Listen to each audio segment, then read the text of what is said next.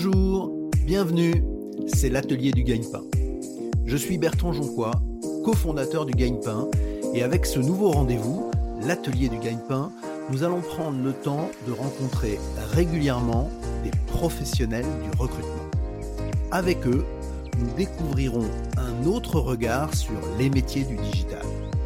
Dans ces ateliers, nous vous proposerons les conseils de ces professionnels pour faire les bons choix dans votre projet et vous aider à trouver le gagne-pain qui vous convient. Pour ce huitième atelier, nous avons le plaisir d'accueillir Dorian Zeroudi. Bonjour Dorian. Bonjour Bertrand. Merci beaucoup Dorian d'avoir accepté euh, notre invitation. Alors Dorian, il est euh, entrepreneur, il est étudiant, il est fondateur d'un groupe média dans l'EdTech qui est une référence pour accompagner les, étudiants dans leur scolarité. On va avoir beaucoup de questions à, poser à Dorian sur tous ces sujets. Mais d'abord, est-ce que tu peux te présenter en quelques mots? Bien sûr, Bertrand. Bonjour à tous. Euh, très heureux d'être euh, ici euh, en ta compagnie pour ce huitième épisode de l'atelier. Pour ma part, c'est Dorian Zeroudi. J'ai 23 ans. Je suis actuellement étudiant et en parallèle entrepreneur. Après deux années de prépa, j'ai intégré EM Lyon et l'année dernière, j'ai été diplômé de UC Berkeley aux États-Unis un beau parcours et surtout un parcours chargé parce qu'il est à la fois étudiant et il n'a pas fini ses études et il est en même temps entrepreneur et on va parler de justement tout ça, tout ce que tu fais pour accompagner les, étudiants et, les aider. Euh, si tu en es d'accord, Dorian, j'aimerais t'interroger sur euh, notamment l'utilisation des réseaux sociaux professionnels, ce que les étudiants en général appellent le, réseau social des vieux, c'est-à-dire euh, LinkedIn et euh, montrer comment toi tu utilises ça euh, très bien, les réseaux sociaux en général, mais également euh, LinkedIn, notamment pour ce que tu fais avec Mister Prépa et Planète Grande École. On va avoir l'occasion d'expliquer tout ça. Est-ce que justement tu peux nous expliquer c'est quoi l'entreprise que tu crées, que tu as créée et que tu diriges en même temps que tes études? Yes, carrément. Alors mon groupe possède actuellement six entreprises, donc certaines entreprises qu'on a créées, à l'instar de Mister Prépa, Planète Grandes Écoles, Objectif AST ou Starting Blockchain, et d'autres entreprises qu'on a rachetées euh, comme Prépa Plus ou Trainee. D'accord. Toutes ces entreprises, elles ont un seul but, accompagner les étudiants dans leur décision de choix d'école, d'organiser leur euh, éducation? C'est ça. L'idée, c'est de pouvoir contribuer à l'égalité des chances à notre échelle. Tout ce qu'on fait, c'est 100% gratuit pour les étudiants, pour les aider et les accompagner dans leur choix d'école, dans le cadre de Mister Prépa, d'Objectif AST notamment, et également par rapport à leur métier, au secteur d'activité futur, comme euh, Planète Grandes Écoles ou Trainee, où l'objectif ici est de présenter toutes les opportunités qui découlent d'une grande école pour les étudiants. Ok, donc tu as l'habitude de parler aux étudiants, c'est ta cible, c'est eux qui sont le public de, ton entreprise. Donc on va continuer dans cette voie-là, on va essayer de parler à nos auditeurs cette fois pour leur expliquer comment utiliser les réseaux sociaux professionnels pour développer euh, leurs activités. moi, j'aimerais t'interroger sur, ce sujet-là euh, à travers quatre questions, en fait, d'une certaine manière. La première, c'est comment être présent sur les réseaux sociaux professionnels. On va parler de LinkedIn hein, majoritairement. Euh, et puis, pourquoi? Et puis, comment développer son, réseau et pourquoi développer son réseau, y compris quand on est étudiant? Euh, ça sert à quoi de créer un profil LinkedIn aujourd'hui? C'est hyper important et même quand on est jeune, surtout euh, quand on est jeune. LinkedIn, c'est un petit peu une sorte de représentation digitale que l'on a de nous. On a le CV, certes, c'est bien, c'est sympa, mais le CV commence à être de plus en plus archaïque et surtout, le CV doit faire une page, notamment euh, en France. Et en fait, LinkedIn, ça permet justement d'être une sorte d'outil qui permet euh, de développer davantage l'ensemble des expériences qu'on a eues. Donc c'est un petit peu une sorte, dans un premier temps, d'extension de son CV et une représentation, on va dire, de tout ce qu'on a pu accomplir, que ce soit d'un point de vue professionnel, académique ou associatif. Donc ça veut dire que, y compris quand on est étudiant, on a pas mal de choses à raconter sur ce qui on est, ce qu'on fait, et on n'est pas simplement bloqué par ces expériences professionnelles que globalement on n'a pas. Non, absolument pas. Et surtout, quand on est étudiant, on fait beaucoup de choses.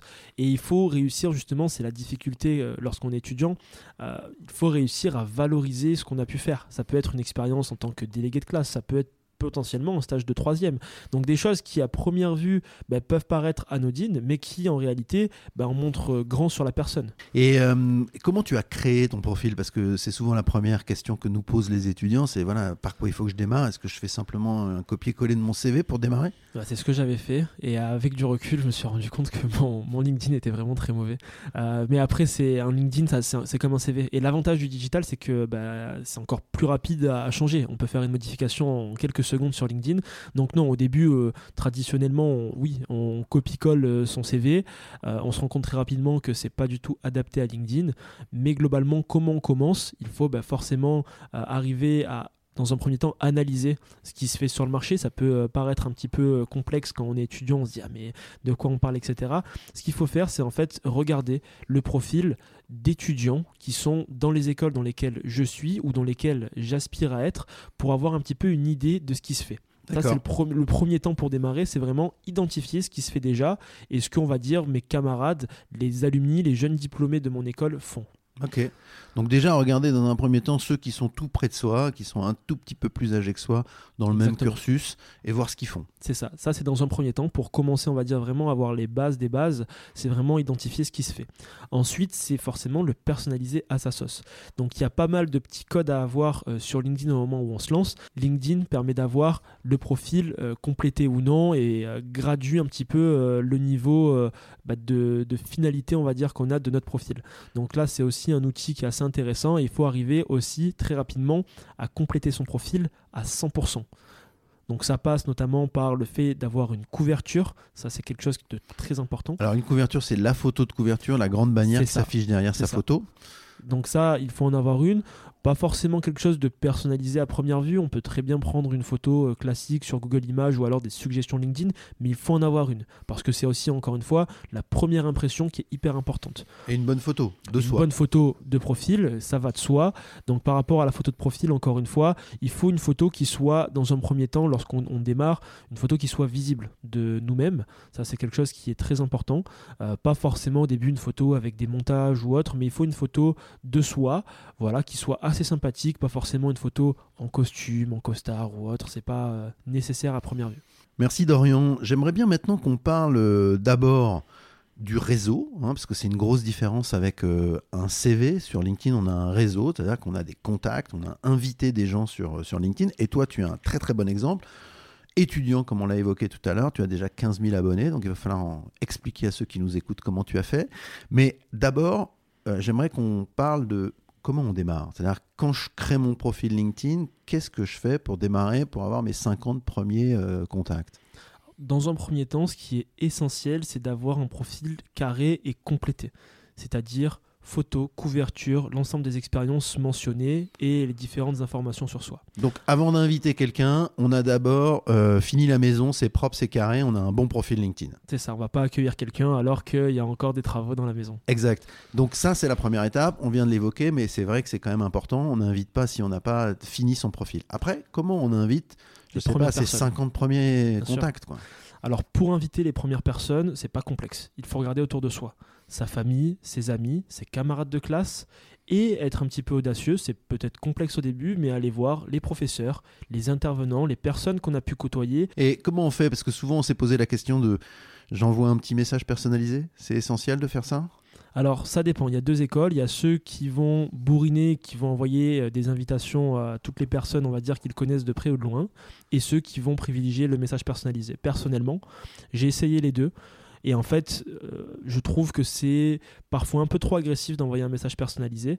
Sauf au début, je pense que ça peut nous rassurer d'envoyer un message et d'expliquer à la personne qu'on ajoute, qu'on est un nouvel utilisateur de LinkedIn, que pour une raison X ou Y, parce que son secteur m'intéresse, parce que euh, les posts de cette personne m'intéressent, c'est pour ces raisons-là que je souhaite vous ajouter à mon réseau. Donc ça vaut le coup peut-être au début de faire ces petits messages personnalisés pour savoir à qui on s'adresse. totalement. Au début, je pense que ça peut être intéressant, ça nous permet de nous rassurer, de partir sur une base intéressante, amis, proches, famille, camarades de classe, professeurs, et après, il faut aller chercher un réseau plus large. Donc sur LinkedIn, il y a quelque chose qui est assez intéressant et qui nous permet justement de réseauter, de networker. C'est les numéros, les chiffres qui apparaissent à côté de chaque personne. D'accord. il y a trois chiffres. Le premier, c'est quand on a une relation directe avec cette personne-là, c'est-à-dire qu'on a déjà cette personne, euh, une, enfin, on a déjà une connexion avec cette personne-là. Réseau 1. Voilà, réseau 1, exactement. Réseau 2, c'est quand on a une personne de notre réseau donc de notre réseau 1, qui est en relation avec cette personne-là. Donc ça, ça, permet, on va dire, de faire déjà des, des petits ponts, des petites connexions avec ces personnes-là. D'accord. Et ensuite, il y a le réseau 3, donc quand des personnes sont troisième, là, c'est qu'on n'a aucun réseau direct ou indirect avec ces personnes-là, et qu'on a a priori rien qui nous unit. Ok. Donc le réseau 1 sur LinkedIn, on peut discuter avec eux, on peut échanger, on peut parler. C'est ça. Euh, le réseau 2, il faut continuer à, les inviter. C'est ça. Et justement, une fois qu'on a, on va dire, notre base de, connexion et euh, de réseau euh, proche, derrière, il faut justement aller chercher ce réseau 2. Donc aller ajouter ces personnes-là. Pour le réseau 2, il faut faire des messages personnalisés et ou demander aux personnes avec qui on a une relation en commun bah, de nous mettre en relation ou alors de nous expliquer pourquoi et comment je pourrais directement accéder à cette personne-là. C'est en clair, euh, les amis de mes amis sont mes amis. C'est exactement ça. Ok, donc ça c'est très intéressant à expliquer parce qu'effectivement c'est pas toujours clair pour les étudiants qui nous écoutent euh, comment fonctionne le réseau LinkedIn. Et après le réseau 3, pour l'instant on les laisse de côté, on fait quoi? Pour le moment, au tout début, on va dire, on peut les laisser de côté et on peut largement arriver à constituer un réseau à 500 relations, 1000 relations, sans toucher au réseau 3 directement. Alors maintenant, parle-nous de ton expérience. Donc encore une fois, tu es un étudiant, entrepreneur, comme on l'a dit, tu utilises beaucoup les réseaux sociaux pour ton activité. Comment tu fais, toi? Comment tu as fait pour atteindre 15 000 personnes dans ton réseau? Alors au début, ce que je commençais à faire, c'était euh, notamment pendant la période Covid, c'était d'interroger des personnes sur leur secteur. Moi, initialement, je ne connais pas du tout le milieu des grandes écoles, je ne connais pas du tout les opportunités découlant de ces grandes écoles. Et ce que j'ai fait, c'est que tous les secteurs m'intéressaient, que ce soit les secteurs de la banque, le secteur du conseil, de l'entrepreneuriat, du marketing. Donc ce que j'ai fait, c'est que j'ai envoyé des messages à plein de personnes pour leur demander s'ils avaient 10 minutes de leur temps à m'accorder pour un rendez-vous téléphonique et que je puisse leur poser quelques questions sur comment ils en sont arrivés là, sur leur métier directement. Maintenant, on peut écouter euh, euh, ton podcast qui est génial à ce sujet.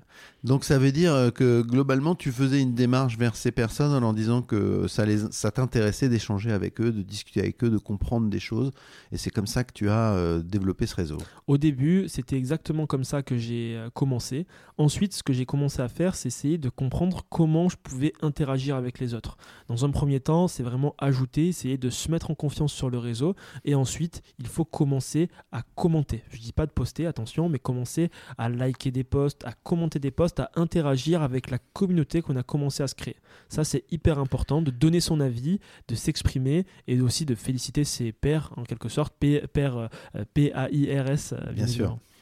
Donc, euh, on passe à une, étape supplémentaire. Là, en fait, on est en train de dire qu'on a créé son profil euh, LinkedIn, on a développé son réseau avec son réseau personnel assez proche, euh, et puis là, on est en train de passer à autre chose. On est en train de dire il va falloir publier, il va falloir écrire, il va falloir interagir avec les gens. C'est ça l'étape euh, supplémentaire pour pouvoir aller jusqu'à 15 000 C'est ça. Alors, l'étape 2, on va dire, c'était justement de commenter, d'interagir avec euh, les autres. Et ensuite, l'étape 3, et c'est celle qui effraie le plus de personnes, c'est de publier sur LinkedIn. D'accord. Euh, parce qu'il y a beaucoup de personnes sur LinkedIn, beaucoup de personnes like, beaucoup de personnes commentent, mais finalement, très peu de personnes postent. Alors toi qui es de cette génération des gens qui nous écoutent, globalement à peu près, c'est quoi la différence entre ce que tu viens de décrire, que tu fais sur LinkedIn, et ce que tu fais, j'imagine, aussi sur d'autres réseaux, type Instagram, type TikTok? C'est quoi la différence globalement? Qu'est-ce que tu peux dire? Est-ce qu'il y a des différences? Et, si oui, lesquelles? Il y a des différences euh, sur le ton à employer. Euh, pour la simple et bonne raison que la communauté LinkedIn est forcément plus âgée euh, que la communauté présente sur euh, d'autres réseaux. 40 ans et plus en moyenne, quoi, grosso modo, un peu plus de 40 ans. Donc le double de notre âge, globalement. Et non, alors en fait, il faut juste arriver à adapter le ton. C'est-à-dire que sur... Adapter le ton, ça veut dire parler à son daron. C'est un petit peu ça. C'est un petit peu ça l'idée. parler à son daron, mais toujours en gardant son identité qui est bah, justement la jeunesse, la fraîcheur, et c'est ça justement qui plaît aussi euh, bah, à l'audience LinkedIn, c'est que nous justement les jeunes, on casse un petit peu les codes traditionnels de ce réseau, euh, qui est assez ancien maintenant, enfin c'est ancien, il a une vingtaine d'années, euh, mais du coup ça permet d'avoir une approche qui est beaucoup plus intéressante, novatrice, disruptive quand on est étudiant. Donc la manière de communiquer sur Instagram, TikTok, Snapchat n'est pas du tout la même forcément que sur LinkedIn. Parce qu'aussi, sur LinkedIn, on, va poster principalement du texte, euh, même si on va pouvoir agrémenter cela de vidéos, de photos, d'autres choses, alors que par exemple sur Instagram, ça va plus être des stories ou alors des vidéos réelles comme sur TikTok d'ailleurs ou Snapchat.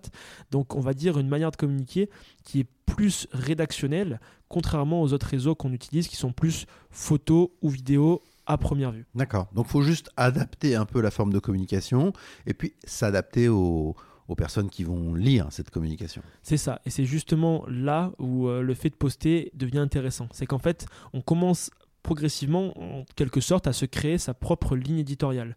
Et c'est là où c'est intéressant. C'est-à-dire qu'on ne peut pas publier directement, faire les posts classiques, en tout cas, on commence toujours par ça, c'est cher réseau. Euh, ça, du coup, on voit que c'est des euh, néo-utilisateurs de LinkedIn quand on voit le cher réseau, parce que c'est très ancien. Mais euh, cher réseau, j'ai le plaisir de vous annoncer que je suis prise dans telle boîte. Ça, on peut le faire au début, parce que c'est voilà, les codes, on va dire, des nouveaux entrants sur le marché LinkedIn. Mais après, on oublie et on se crée sa propre ligne éditoriale. Et aussi, un élément qui est important à souligner, c'est que sur LinkedIn, il faut réussir à publier autre chose que uniquement des accomplissements personnels. C'est-à-dire qu'il y a plusieurs types de posts sur LinkedIn et celui de l'accomplissement euh, personnel, c'est le plus répandu sur LinkedIn. J'ai fait, euh, par exemple, j'ai été pris dans telle université, dans telle école, euh, j'ai réussi à décrocher tel stage ou telle alternance. Ça, c'est des posts hyper traditionnels qui fonctionnent assez bien, mais on va dire, c'est les bases. Ça, tout le monde le fait et il n'y a pas de souci. Mais pour arriver justement à ce 15 000, il faut réussir à se démarquer en adaptant sa propre ligne éditoriale. Donc ça veut dire que si on, encore une fois on se remet dans la tête d'un étudiant ou d'une étudiante, euh, elle raconte des choses sur ce qu'elle vit dans son école, elle raconte des choses sur ce qu'elle a appris, euh, je sais pas, dans sa semaine de cours, c'est ça, c'est ça l'idée? Chacun trouvera, et c'est justement ça qui fait la, la, force et qui rend un petit peu le côté sexy à LinkedIn, c'est que chacun adapte son contenu directement en fait à sa personne. C'est-à-dire qu'il y en a qui peuvent, comme tu viens de l'expliquer, raconter leur semaine de cours chaque fin de semaine euh, parce que bah il y a eu des étapes un petit peu. Euh, j'ai appris quelque chose cette semaine d'important. C'est ça, j'ai appris quelque chose et je vais le partager. Ça me permet de faire une synthèse ou autre, par exemple. Ça peut être bah, des réussites d'un point de vue associatif. On sait qu'en école et en université, beaucoup d'étudiants s'investissent euh, dans des associations. 84% selon les dernières statistiques. on peut également partager son expérience voilà, parce que j'ai rencontré euh, telle personne. Aujourd'hui, je fais la rencontre de Bertrand et je pourrais très bien faire un post sur euh, cette rencontre-là. Euh, donc voilà, on peut poster sur plein de choses. moi, personnellement, sur les posts que, que j'ai commencé à faire, dans un premier temps, c'était par rapport à mon engagement envers l'égalité des chances pour les étudiants et aussi montrer à tous les étudiants que, bah, en fait, peu importe votre milieu d'origine, peu importe d'où vous venez et qui vous êtes, vous pouvez réussir. Donc ça, c'était les premiers posts que j'ai commencé à faire. Euh, alors, il y, a une notion quand même qu'il faut qu'on évoque, qu'on n'a pas évoqué encore, c'est que euh, on a donc son réseau, et puis après on a ses abonnés. Donc là, quand on a 15 000 personnes qui sont dans ton réseau, forcément, on a une grosse partie de gens qui sont simplement abonnés. Et donc, comment ça marche ça? C'est ça. Alors, en fait, sur LinkedIn, il y a un élément à distinguer. C'est quand on va essayer de rentrer en relation avec quelqu'un, on a deux possibilités. C'est soit se connecter. Donc, dans ce cas-là, cette personne, si elle accepte, elle rentre dans notre réseau. Ou soit on a la possibilité de suivre. Donc là, on s'abonne à la personne directement, un petit peu comme euh, les réseaux, on va dire, beaucoup plus traditionnels. C'est-à-dire que on suit la personne, mais elle n'est pas nécessairement en train de nous suivre. Donc il y a cette distinction à faire, et notamment les personnalités euh, publiques assez reconnues, bah, on les suit et on ne se connecte pas avec elles. Alors pour terminer cet entretien, j'aimerais bien parler euh, de tes conseils. Alors on peut parler un peu plus généralement, peut-être notamment sur cette question de, l'égalité des chances qui te tient à cœur. Euh, c'est quoi tes conseils pour aider les jeunes qui aujourd'hui se posent des questions sur euh, à la fois le choix de leur école, le choix de leur spécialisation, le choix de leur stage, le choix de leur alternance, le choix de la première entreprise, c'est quoi tes conseils aujourd'hui? Suivre euh, Planète Grandes Écoles. non, Il y a plein de contenu sur Planète Grandes Écoles, c'est clair. Non, plus sérieusement, c'est euh, déjà de croire en soi. Euh, ça, c'est quelque chose que j'ai remarqué assez tardivement dans mon expérience personnelle. Mais en fait, le fait de croire en soi, mais en fait, ça propulse des personnes et au contraire ça en freine d'autres qui euh, ne croient pas en elles. Donc déjà il faut réussir à croire en soi, en ses capacités et arrêter de se cacher derrière bah, des fausses excuses qu'on peut initialement avoir. Deuxièmement, et ça justement c'est LinkedIn est un outil essentiel là-dessus, c'est d'oser d'oser aller au contact des autres, d'oser aller contacter des personnes et de leur demander des conseils justement, d'aller euh, justement s'entourer des personnes bah, qui ont fait ou qui font ce euh, à quoi j'aspire. Et ça, ça va aussi pas mal m'aider pour faire le bon choix d'école, faire le bon choix de stage, etc. Dans un entretien qu'on a fait il y a, quelques semaines, il y avait euh, cette idée qui était résumée par un, vaincre ses peurs et deux, provoquer sa chance. C'est un peu ce que tu es en train de dire. Exactement ça. C'est exactement ça. Il faut arriver à être, encore une fois, quelque chose qui peut être bateau, mais être déterminé. Et en fait, la détermination, elle, se fait si on arrive à être curieux. Si on est curieux d'aller vers l'autre, de poser des questions, de s'interroger et de s'intéresser à la personne, c'est ça derrière qui va nous permettre d'avancer de, et d'aller euh, justement de l'avant faire bah, soit euh, un choix d'études qui nous plaît, qui nous convient, ou soit un choix d'entreprise. Mais encore une fois, il ne faut pas se brider, s'auto-censurer et se dire Ah non, ça c'est trop gros, c'est trop euh, haut classé pour moi, etc. Parce que sinon, bah, derrière, on n'avancera pas. Ok, c'est extrêmement clair. Est-ce que LinkedIn, selon toi, c'est un bon moyen pour aider ces jeunes à trouver leur stage, à trouver leur alternance, à trouver leur job? Et, si oui, euh, comment? C'est un excellent moyen et je je parle du coup cette fois-ci plus en tant que recruteur ou que euh, jury d'école. Par exemple, quand les étudiants, quand je suis euh, jury dans certaines grandes écoles, nous euh, passent leur CV, il est hyper smart de mettre en fait un QR code LinkedIn de manière générale. C'est-à-dire que sur votre CV, vous devez absolument avoir un QR code renvoyant vers votre LinkedIn. Ça permet de dire, voilà, si mon profil vous intéresse et que mon CV vous intéresse et vous avez une bonne première impression, allez voir ce que je fais. Allez plus loin. Allez plus loin. Et en fait, ça montre déjà ben, la maturité de la personne, ça en dit beaucoup. Des excellents conseils d'un pro de l'utilisation de LinkedIn. Merci beaucoup Dorian. Euh, est-ce que ceux qui nous écoutent peuvent te contacter sur LinkedIn? Et si oui, euh, comment? Avec grand plaisir, vous m'ajoutez euh, tout simplement, vous envoyez une connexion. Attention à ne pas me suivre parce que du coup LinkedIn me met directement euh, en tant qu'influenceur et du coup il faut euh, me suivre. Donc il faut bien se connecter. Vous pouvez m'envoyer un message personnalisé sans souci ou non. Et derrière, ben voilà, n'hésitez pas bah, à m'envoyer un message. Si vous voulez, on peut s'appeler et voilà, je pourrais vous donner plein de conseils, bien évidemment 100% gratuitement pour avoir un super profil LinkedIn. Merci beaucoup Dorian. En conclusion, euh, qu'est-ce que tu souhaiterais ajouter pour ceux qui nous écoutent et qui ont, euh, j'espère, apprécié cet entretien? J'espère aussi. En tout cas, merci Bertrand pour euh, ce format qui est génial. Dernier conseil et ultime conseil, c'est vraiment de ne pas avoir peur. Euh, il faut euh, se lancer. C'est difficile de faire le premier post, c'est difficile de lancer sa première euh, connexion, c'est difficile de commenter le premier post, mais il faut y aller. Ne pas avoir peur du regard des autres, ça c'est essentiel. Et après, se forger progressivement. Merci beaucoup Dorian. Merci Bertrand.